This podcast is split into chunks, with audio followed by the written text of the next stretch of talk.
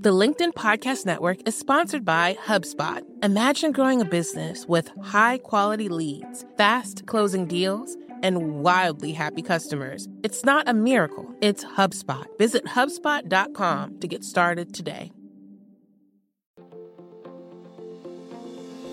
Hello, my friend, and welcome to another episode of Negotiate Anything.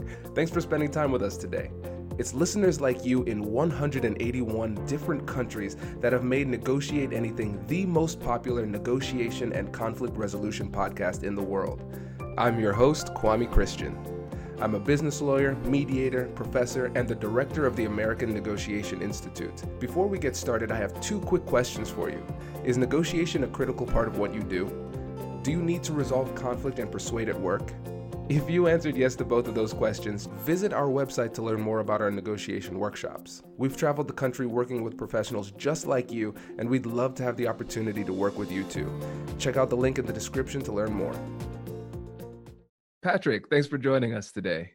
It's great to be here. Thanks for having me. Hey, it's my pleasure. Well, how about we start off by telling the audience a little bit about yourself and what you do?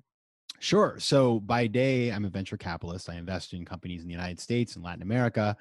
But uh, I'm also known as the guy who invented the term FOMO, which is short for fear of missing out. I invented that nearly 20 years ago now. And so I just came out with a book that's called Fear of Missing Out Practical Decision Making in a World of Overwhelming Choice. And I'm the I'm the host of a podcast called FOMO Sapiens, which is distributed by Harvard Business Review. Fantastic. Yeah, we're excited to have you um, because I think this book is necessary now more than ever when we're overwhelmed by choice and there are a lot of big decisions that we need to make. And so I'm excited to give the listeners some uh, some really robust and powerful frameworks to help them to make better decisions. Um, with that, let's let's start off with the definitions, just so we can have an open uh, dialogue about it. And so, listeners, I know you're used to a, a pretty standard um, three-part framework for this, but since we're talking about a book and uh, there are a lot of different directions that we could go with this, uh, with I, I didn't feel like we would be giving it justice if we limited it in that regard. So, what we'll do is we'll just start off with the operational definitions and then just have an open conversation. And so, with that FOMO and FOBO. Let me uh, give you these definitions. And just so for folks who've heard about FOMO, um, and many of you have.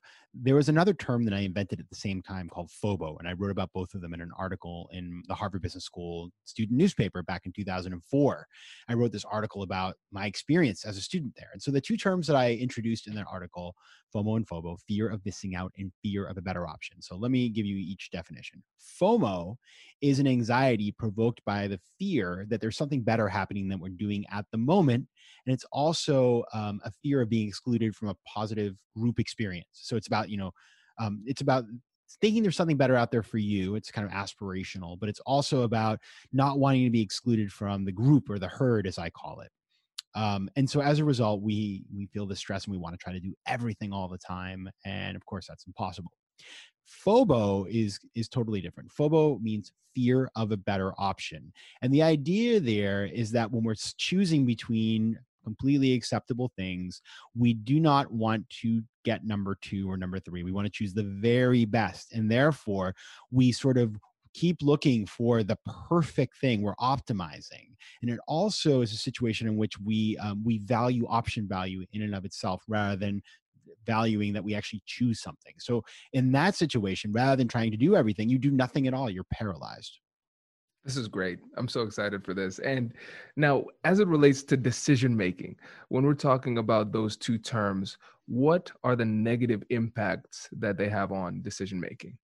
Yeah, so let's take each one of them one by one. Let's start with FOMO. So when you're feeling FOMO, um, as you as you might recall from the definition I just gave, it's the perception that there's something better out there perception can be deception. It may be that for, this is a classic example. You know, you go on social media and you see some person's life, their job, their vacation, whatever that is, you know, and you start to think, well, okay, that looks so much better than what I'm doing right now.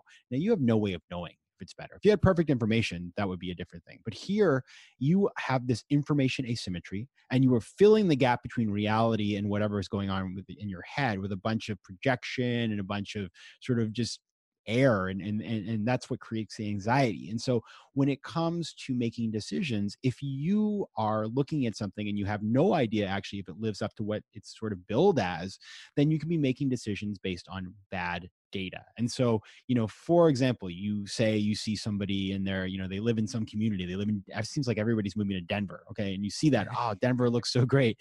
Well, you you know, unless you go there and live there and you have no idea. And so it can be it can cloud your decision making and and unfortunately, you can end up living somebody else's dream and not your own or or coveting somebody else's life even if it's not actually going to make you happy. Now, on the FOBO side, it's even worse because FOBO is a situation in which you know we, we we're waiting for that perfect perfect thing to come along so that we have a decision that is made for us. It's like a riskless decision.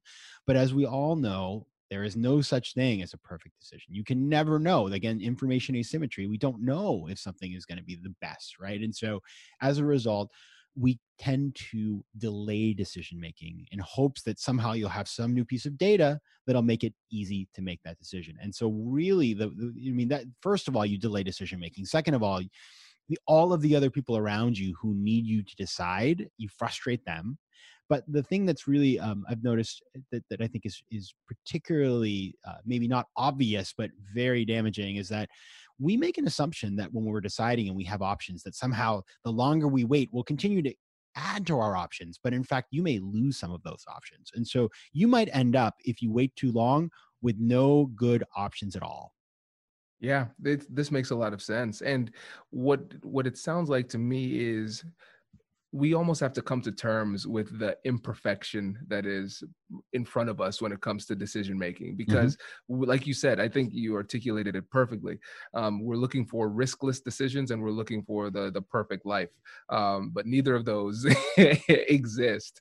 And so for people who are trying to make better decisions when it comes to those two terms in particular what are some steps that they can take to improve their decision making process?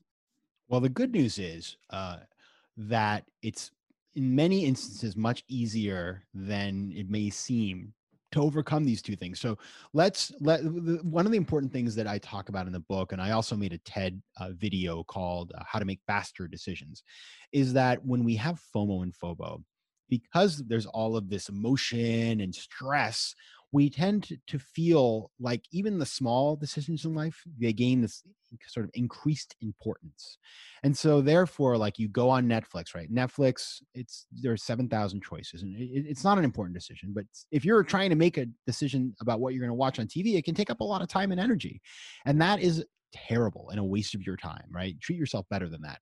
And so, therefore, the first step to doing this is to basically, um, what I like to say is there's only three types of decisions in life high stakes, low stakes, and no stakes. So high stakes decisions are things that um, you they're they're important. They're going to have you know long term implications on your your health, your wealth, your family. You know, it's like where do you live? Who do you marry? Where do you work? Those are the, the things that really require you to put in a lot of time and, and effort because you want to get it right. Low stake things are things that you probably won't remember having made the decision in about a month. And it's sort of like which sofa, which printer, you know, these kinds of things that they require some thinking. It's not that you just sort of willy nilly decide anything, but they're not the kinds of things that you want to spend tons of time on. And the final one is the no, is the no stakes decision. That's something you won't remember having decided in a couple of days. Like, you know, what should I have for breakfast or which socks should I wear? Things they just don't matter. And so the first step to overcoming FOMO and FOBO is when it comes to low stakes and no stakes decisions, you must outsource them. So what I do, for example, with no stakes decisions, it's like should I have the chicken or the fish? If I can't decide, and by the way, most of these decisions you'll you'll decide without having any issues. But we all know that we spend some time uh, on these things once in a while. We get stuck, and so rather than get stuck and delay and spend time on things that don't matter, I outsource, for example, to my watch. So I actually will, you know, if I can't decide, should I go for a run today or not? You know, that's a classic one. I look down at my watch. The left side is a yes, the right side is a no. I see where the second hand is, and then its decision is made for me. And I have been doing this for 20 years. And it's basically um, it simplifies your life and it takes you out of the equation because you're the one who's injecting the drama into something that is inconsequential. And so, you know, that's going to be different for every person. It sort of reminds me of with um, the classic Steve Jobs strategy of you know wearing the same clothes every day. Well, for him, that was a no stakes decision. If you're if you're a fashionista, obviously you would not outsource that to your watch but but it's that kind of thinking that allows you the space to deal with the bigger things in life Absolutely. And um, for you listeners out there, I'll tell you this: for me, that is my uh, that's my five star point of the the podcast episode, uh, Patrick, because I think you just saved me over the course of my life a lot of time. oh yeah, I'm I'm realizing that I'm spending a lot of time making bad decisions, and as you were talking, we're not bad decisions, in um, inefficient decisions. Mm-hmm. Um, because as we were talking, I, I'm sure you noticed a few times I was just smiling because I knew, oh my gosh, I should have. I wish I had this interview yesterday because I spent about 20 minutes with my wife trying to figure out what we were going to watch on Netflix, and we ended up not doing anything and just doing work and checking emails instead. And so, um, yeah, this is incredible, and I, I really like the idea of distinguishing between high stakes, low stakes, and no stakes. Because when you think about it, you're you're absolutely right. Low stakes and no stakes we're not going to remember that. And i think that's really the key to analyzing the a lot of our human experiences memories because the lived experience is only as important as it um, when you consider it over the course of our entire life looking backwards um, in retrospect. And so yeah it helps us to make better decisions in general because now we're allocating mental energy where it's most needed on the high stakes decisions does your company invest in professional development training? If you believe that your team would benefit from a negotiation workshop, all you need to do is go to our website, fill out the workshop request form, and then we'll set up a time to chat. These workshops are completely customizable and we've done them all around the country. Negotiation and conflict resolution skills are beneficial across all professions, but they're especially useful in procurement, purchasing, sales, sourcing, and contract management. Our calendar is filling up quickly, and we even have some workshops scheduled for next year. If you think you might want one, I'd suggest reaching out soon so you don't miss out. Check out the link in the description to learn more. And now, back to the show. Precisely. And you know, it's funny. I'm glad that you uh, that this has resonated with you because when I first started talking about, I mean, I've been doing Ask the Watch since I was a freshman in college. So it's just something that I, it's been like a life hack that I found really powerful. But then as I told people about it, they seem to resonate. And so when I started writing about it, I remember thinking like, you know, people aren't going to take me seriously because this just seems like so simple that it's almost like it just it's like, well, it doesn't take, you know, a PhD to come up with that one, Sunny Boy, right? But the thing is that it's it's one that people love the most because we can you can try it out in an hour and you can see it works for you. And the thing is, I've never gone against the watch in my entire because I never asked. I don't ask the watch like you know, um, you know, should I, um, you know, who should I vote for? Like, it's not, I'm not going to do that. that would be not a good idea. But I, when it comes to these little things, the getting a decision and getting and moving on with your life is way more important. And you know, you just, you just move on. The LinkedIn Podcast Network is sponsored by TIAA. In the last 100 years, we've seen financial markets swing, new currencies come and go, decades of savings lost in days all showing that a retirement plan without a guarantee, quite simply, isn't enough. So, more than a retirement plan, TIAA makes you a retirement promise. A promise of a guaranteed retirement paycheck for life. A promise that pays off. Learn more at TIAA.org backslash promises pay off. Hi, I'm Tomer Cohen, LinkedIn's Chief Product Officer. On my podcast, Building One, we dive deep into what it takes to build great products. Recently, we had Zach Perret, the CEO of Plaid, and he shared about his struggles building a financial app for consumers and how he was able to turn it all around with a critical pivot. Take a listen. I personally couldn't resonate as much with the consumer set that we were trying to reach. I just didn't have that level of empathy. When we made the shift to building a B2B product, though, I was building the product that I wanted. My co founder and I were creating the product that we wanted ourselves, and we had so much empathy for what that product was. Such a great insight. You know, in that sense, we got lucky because we were, we were creating a thing for ourselves. And then the people that we were talking to also had the same problems we did. They were fintech developers. We'd been a fintech developer, uh, we've been trying to build a fintech product for a year. And so we had such deep empathy. We had such a clear ability to. If you want to hear more of Zach Perret's story and the lessons that follow, listen and subscribe to my podcast, Building One. Absolutely. So let's talk then about the high stakes decisions. When we're actually having those bigger decisions, who am I going to vote for? Who am I going to marry? Um, in negotiation context, should I accept this deal or should I go with something else? What are some things that we could utilize to improve our ability to make good decisions? Yeah, and it's such a good. I love that. Of course, this is a show about negotiation, and so you know you can have the, eh, the, if you think about FOMO and FOBO negotiation, it's like FOMO is like I want to have all like I want every bell and whistle. This is going to be a ninety thousand page document because I'm going to my lawyers cover everything. Right? We've all we all we all know those people, the counterparties, and on the FOBO side, it's like I won't ever settle ever. Like nothing is good enough for me. I'm just going to hold out until basically you give me the keys to the castle, which is, you know, we all know is, is, uh, some people do that. And, um, and it's not, it's not fun to deal with them and it's not a productive way to live your life. You just end up alienating everybody. So let's take these, uh, you know, whereas these earlier with the, the no stakes and low stakes decisions, FOMO and FOBO, you treat them the same. Here we have specific strategies for each one. So FOMO is the first one. And the as you recall when I gave you the definition, FOMO is about this aspiration. It's this thing that you perceive to be better. And it's about this fear of being excluded, left out of the herd. And so you basically have to sort of attack each of those uh, in order to come up with a solution. So, um, when we talk about this aspirational perception thing, um, that's all about you have to do the homework and figure out, you know, what is my criteria and do these options actually match up and what is really going on? Like, yeah, it looks great from the outside, but let me do the research and figure out is this going to sort of live up to to what I think uh, I see? You know, it's like, um, for example, the example of moving to a new city. It's like I'm thinking about moving out of New York City, and do I want to move to Atlanta or Denver or San Francisco?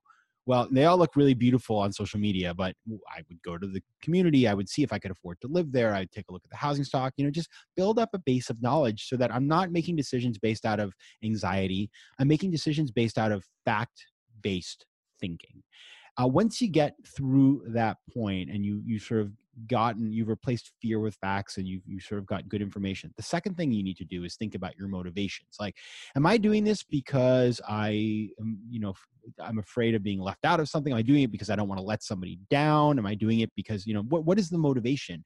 And if it's if the motivation for it is it truly it's something you want to do then great. Then you know that you're doing it for the right reasons. If your motivation is based on external factors and pressures that you feel um, from outside, then you know that you're dealing with FOMO. And so that's the process. I mean, I really lay it out in the book, but those are the, those are sort of the building blocks of how it works. Now with FOBO, so remember that is you know the idea you you're waiting for the perfect thing to come along and you're collecting options and until you get there so here what's interesting is in the research shows that it's actually um, the problem here isn't that your desire to maximize it's the way you go about doing it right? So like there are plenty of very decisive people who want the best and so they've figured out how to do this. But for the rest of us who struggle with this the the the, the process that i describe is really it's it's a process designed to force you to eliminate from the pile because the problem happens when you when you keep going back to the same set of options you never eliminate any of them. And so the the the whole process is about letting go of what you can have being thankful you had it sort of like marie kondo style but then letting go with it eliminating it permanently until you get down to, to that to that final option that you choose. And so you'll do the same kind of work to like understand what the options are and, and remove sort of the speculation and get as much facts as possible but then you will use that to vet them and then eliminate them um, and, and choose a winner. This is great, and and let's go over those uh, those two things and get a little bit deeper. Mm-hmm. One of the things that I really liked with your uh, approach to addressing FOMO was figuring out your criteria, and I really like the fact that you highlighted the word "my criteria" because a lot of times we're making decisions based on other people's criteria. And here's the thing that's really interesting that I've seen with people making decisions and struggling to make those decisions in the past is that they're not able to distinguish between what it is that they want for themselves and what it is that other people want for for them. And so what are some things that you would suggest people can do to increase their level of self-awareness so they can start to distinguish between um, what truly they want on the inside versus what's coming from the outside? It's such a good question and one of the things that i think is very powerful that i recommend and that i do myself is i always put it to paper I always, you know, when we're thinking in our heads, you know, you go for that walk and you're running around thinking, it's that's great and it's it's necessary, but it's unstructured. And you would never, for example, go into a meeting at work and just blurt out a bunch of ideas. No, you come in with a PowerPoint deck or the memo, right? And so, similarly, you have to hold yourself accountable when it comes to figuring out what you want. And what's incredible about about paper and writing, and maybe, you know, doesn't have to be printed up, but you know, on screen, is that um, when you put something, you commit something to writing, it's very hard to sell a bad argument right? It's just like you read it and you're like this is completely illogical. And so i encourage people right? And so i i because it's kind of like when you read i imagine it's like when you're a high school teacher and you get all the essays from the students you're like well this is boy this is, makes zero sense. Like and so it's just hard to be to be a to make a compelling argument if you don't have your facts and ducks in a row. And so that i think is is a very simple way to do that. And the second part is um, show it to people. So take what you've written and send it to somebody and say, what do you think? Do you think this makes sense? Do you think that I am being honest with myself? Does this square with what you know about me and my life? And in doing that, of course, you then, you know, expose your ideas to even more sunlight. And of course, we all know that sunlight is the best disinfectant right? You know it's it's always easier to call somebody else on on their nonsense than it is for for us to call ourselves on our nonsense too. So i think that's a great way to uh to get a more objective perspective especially when you're talking to people that you trust who are willing to to really let you know yes. what they see. I think that's great. And then when it comes to FOBO, the process of elimination um, i think that's a powerful way to do it. And so one of the things that potentially could happen is that people say, All right, Patrick, I see what you're saying. All right, so what I'm going to do is I'm going to eliminate options and eventually make the right one. But then maybe what ends up happening is they still try to cling on to that uh, FOBO by doing this very, very slowly in the hopes that something comes up and like some some divine inspiration or something happens and so for those people who try to follow your advice but do it slowly do you have any specific tips for them yeah, well, those people, then we really need to help them out. I think it comes down to some of the same stuff. So, again, I encourage you to commit it to paper. And then if you are having trouble, so one of the reasons why you have FOBO is because this is something that you, it's a learned behavior, right? And so you may get stuck. And so, again, you got to call in the cavalry, you got to get help. But this is where it's kind of interesting. So you could actually self sabotage by asking 50 people right? And then it's like you get a million different perspectives, and that gets you in trouble. So what I tell people is five people maximum, five or three, odd number, they can break the tie. You just bring in other people because think about. I mean, I I, I think about my decision making process in business. So I've worked in private equity firms and venture capital firms making investments. We have committees and committees are great because you bring in sometimes people say stupid things and it's annoying and you're like you know like where is your head at? Did you read the memo i wrote? Right? There's there's those people.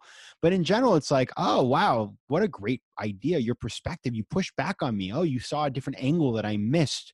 And so therefore you get a better sort of outcome. And so i encourage people to do the same thing. Go to people don't just go to anybody go to people who you think are particularly you know well versed so for example if i were choosing uh, college. You know, like in high school, I, I, I knew where I wanted to go. I didn't struggle. I was like, I'm going to Georgetown, or nothing. But had I had I not gone in and was choosing other schools, you know, I would have the right thing to do, of course. And this is obvious: is like go talk to people who went to the school, right? And so that can be apply that same sort of sort of thinking. You know, it, it's it's great to just have advice from people who know you and care about you. But if they don't have domain expertise, like mm, they're not the best people. You want people who are dispassionate but are knowledge based.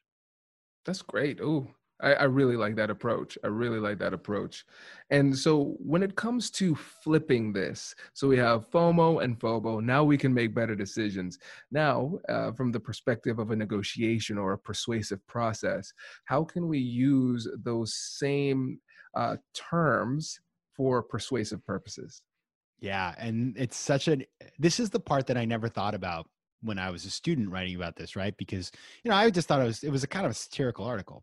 But then as you get into the world and you're doing, you know, negotiating like a business transaction, for example, and I consider I always say that venture capital is like a game of foes because you know the the company wants to create FOMO, so the investor wants to invest in the company, and then the the the, the investor always wants a little more information, like oh send me you know next month's results. They they they want because they want to like de-risk the investment by having more info. So it's it's this very funny dance that they do and in fact of course in the in, in, our broader world like brands try to create fomo so we spend money on their products right and then um and then other you know people try to create fomo by for example uh, exploding offers are that's all about creating fomo it's like you know you have you have five days and then it's gone forever right? So you're like oh my god if you know i i, I that, how will i you know you you, you are you are incented to make a, a decision.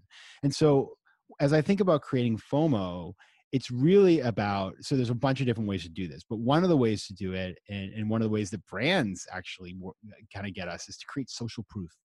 So, for example, you know, when you think about like um, consumer brands. They always get the celebrity in there to make it look amazing, you know, to like highlight the product. You can do that with the things you do. If you can get people to talk about it, endorse your product, if you can get your product placed somewhere, you know, it's like the minute people see something in the grocery store, everybody thinks, you know, all of a sudden that you're like a global corporation.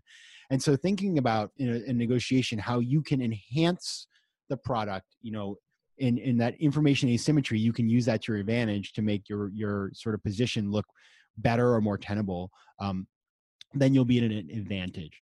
Now when it comes to fobo what you need to do is you need to create a set of conditions where people don't just try to hold out forever. And so let me give you a great example. I was investing in a company and they said listen here's the deal. The valuation that of this company that you're investing in is six million dollars for the next month and then for the month after that, it's going to be 6.5. And then it goes up to seven. And so everybody invests on the last day of the month because they want to get the the valuation. So it really creates an incentive for people to move. And so i think that's a helpful thing to do is create boundaries for people. And you have to be willing to stick by those boundaries of course. You can't say oh you know we said it was going to go to seven but you know we're not going to stick to that. Of course you have to stand by them but it's a very powerful way to keep people from just hoarding options Oh, that's great. I like that example. And so, one of the things on our end, let's use that exact same example because I want to go deeper. So, we put those boundaries, and then what if they say, "But Patrick, I want to be a nice person." Uh, they, they, I could, I could potentially say, listen, I said it was going to go up to 6.5, but listen, for you, out of a courtesy for you, I'm going to go ahead and, and uh, keep it at six for you. Can you articulate to the listeners why not standing firm on that boundary is so important? Yeah, because what happens is people who have FOBO, I mean, maybe uh, there could be a condition where you say, or an example where you say, well, listen, the reason the guy's internet was down, and he couldn't send the money or whatever. And, and, and there are always special situations. But what I have found in my lived experience and in my research is that people who have FOBO, it's a condition, it's chronic. Their inability to commit is inside of their DNA. And therefore, you cannot show them mercy because you're just feeding into that behavior. And when they take you seriously, they won't do that to you again. And so yes. you've just got to create that culture. I'm so excited. Yes, because you're spot on. You're spot on. Because here's the thing: we have to recognize that the game is not just uh, just a, it's not a single shot deal. This is an iterative game. We're going to come back to the table and have these similar discussions with the same same people. And even if we don't have the same discussion with the same person, we're going to have a similar discussion with a similar person who might be in contact with that person as well. And so we have to think about the impact persuasively that our um, our the moves that we make at the table are going to have at our subsequent negotiations. Yeah, and you know what happens, of course, is and I, I I've actually tried this out myself because, and, and you don't have to have the leverage. There was a a, a very well known podcast host who I'm not going to say who it is, but but it's somebody who really annoyed me, who um, said, "Oh, we want you to come on our show," and I was very excited, and then they kept canceling and, and delaying, and uh, you know, I wanted to say to them, "Oh, you know." um, I, you know, I send those polite follow up and never getting any response to the emails I would send. And so one day I just said, you know what? I wrote back and I said, because of all the delays, I won't be coming on your show. And that was it. And, you know, then they came back and were like, oh, we're so sorry. And, but they never, they never, they, they you know, they said they might reschedule and they never did. And, and I, but I had decided, I was like, forget it. And so the reality is this person does it to everybody i've heard now stories from all these people in the industry and so it's like you know what i don't want to deal with you because you even if it would be nice to have been on your show you created so much toxicity and frustration for me and distracted me from the other shows that I could I could have done 10 more podcasts with the time I spent trying to deal with your show. I moved a vacation for this person. You know what I mean? So I, know it was it was it was really an extreme case, but I, am just happy to know. And when I book second book came out, you know what I didn't do? I didn't go pitch that show because I knew it was a waste of my time. Right. And see, this is what's really interesting too, because it's not just about the objective outcomes as it relates to the particular deal. It's also about the psychological benefits that you get from being more decisive. And what I found in my life is that once I make a decision, the the the benefits, the emotional, uh, emotional and psychological benefits I get from the closure are so significant that I say to myself, man, I'm I'm glad I made this decision. Hypothetically, even if this was a bad decision, I'm glad I'm done with this process, right? And um, uh, there's a benefit there that I think people often miss. And then when it comes to from uh, from the outside looking in, people follow decisive leaders. And even if a person is decisive and they make the wrong decision, I feel like that willingness to commit garners so much respect from the followers that they're willing to forgive it and still follow because they say, wow, this is one of the few people that are, that's actually going to take the, the step of committing and moving us in the right direction. A hundred percent. And uh, to what you say there, uh, you're absolutely right. And the, the, one of the things we forget is that when you make a decision, you then move on to the next decision and the next decision. So you actually open doors for yourself and if you don't then you never have you're sort of stuck there. So that's really critical. And the second thing about being decisive i mean let's think about what's happened in the in, in 2020 um, the people who were decisive the you know think about the governor of ohio mike dewine or or andrew cuomo or or Gavin Newsom, these these governors who who put a very specific line out there, even though it was probably like you know a lot of people didn't want to do what they were saying, but because they laid down a decisive, clear message, people flocked to them. So we never, you know, it takes so little in this day and age to be a leader, but but it's incredible how few people do it. And so when people do it, you see the response right away that it's extremely well received and so you know obviously the, the the the, basic point here is nobody ever said like of a great leader like wow you're such a great leader you're so indecisive. Of course not right? So so it's about whether it's in our families or in our businesses or in the political spectrum being decisive obviously having used a process and it's not just being decisive and just like picking things out of the air but being a thoughtfully decisive person is is so powerful yeah, absolutely. And again, thinking about it as uh, persuasive leadership, like you said, people flock to them, which is a is is a critical part of being a leader. You can't mm-hmm. just lead nobody, uh, so that's a big part. But then I really liked what you said about once you make a decision, it leads to another decision. And I think about, um, for instance, Kobe Bryant's uh, game where he scored, I think, 81 points. And people are like, wow, he scored so many points. And I stop and I say to, to myself, how many times did he have to shoot to score that many times? Mm-hmm. And you're going to uh, accumulate more points the more good decisions you make. And you have to be willing to accept the reality that sometimes you're going to have to make bad decisions along the way but if you get to a point where you're making being more decisive that puts you in a position to make more good decisions and accumulate more momentum and and accumulate more wins over the course of your career yeah i think it's it's it's it's so if you think about entrepreneurs right how many times they the decisions that they make in a day if they can't do this quickly and that's why that's why entrepreneurs come and beat big companies because big companies they're they get stuck and there's like too much process and there's too many people and so then the pure play startup comes in and eats their lunch precisely because of what you're saying. Yeah and so let's say if we're in a company that has started to slow down. So let's say we have a situation where there's a lot of bureaucracy and it's really tough for people to make a decision, make change and those type of things. If you're trying to persuade from within and make changes, um, what can you do to help move that decision making process forward? Yeah. So I, think one of the biggest things that happens that really impedes um, thinking is there's two things. Number one is we get back to that sort of perception, deception, information asymmetry thing is that people start to use their cognitive biases instead of actually looking at the set of facts. And so I had a, a, a friend who who wrote a book called Everybody Lies, Seth Stephens Davidowitz, and his book is about big data. But you know, it's it's he's an expert in big data. But he's like, yeah, I do all these big data analyses. But the reality is that like anybody in the room who knows what's going on could ask me a question that would they they they they, they if they were if if they were had the confidence to ask me a smart question, they could probably prove me wrong. But I'm hiding, you know, a lot of people hide behind data, and so his job is to help people not to do that. And so I think one thing is eh, to to, to solving this issue is number one, just like co- common sense, looking at the right data, not waiting for more data, more data, more data. We have lots of data these days, and asking the right questions. And the second is I think um, having diverse teams.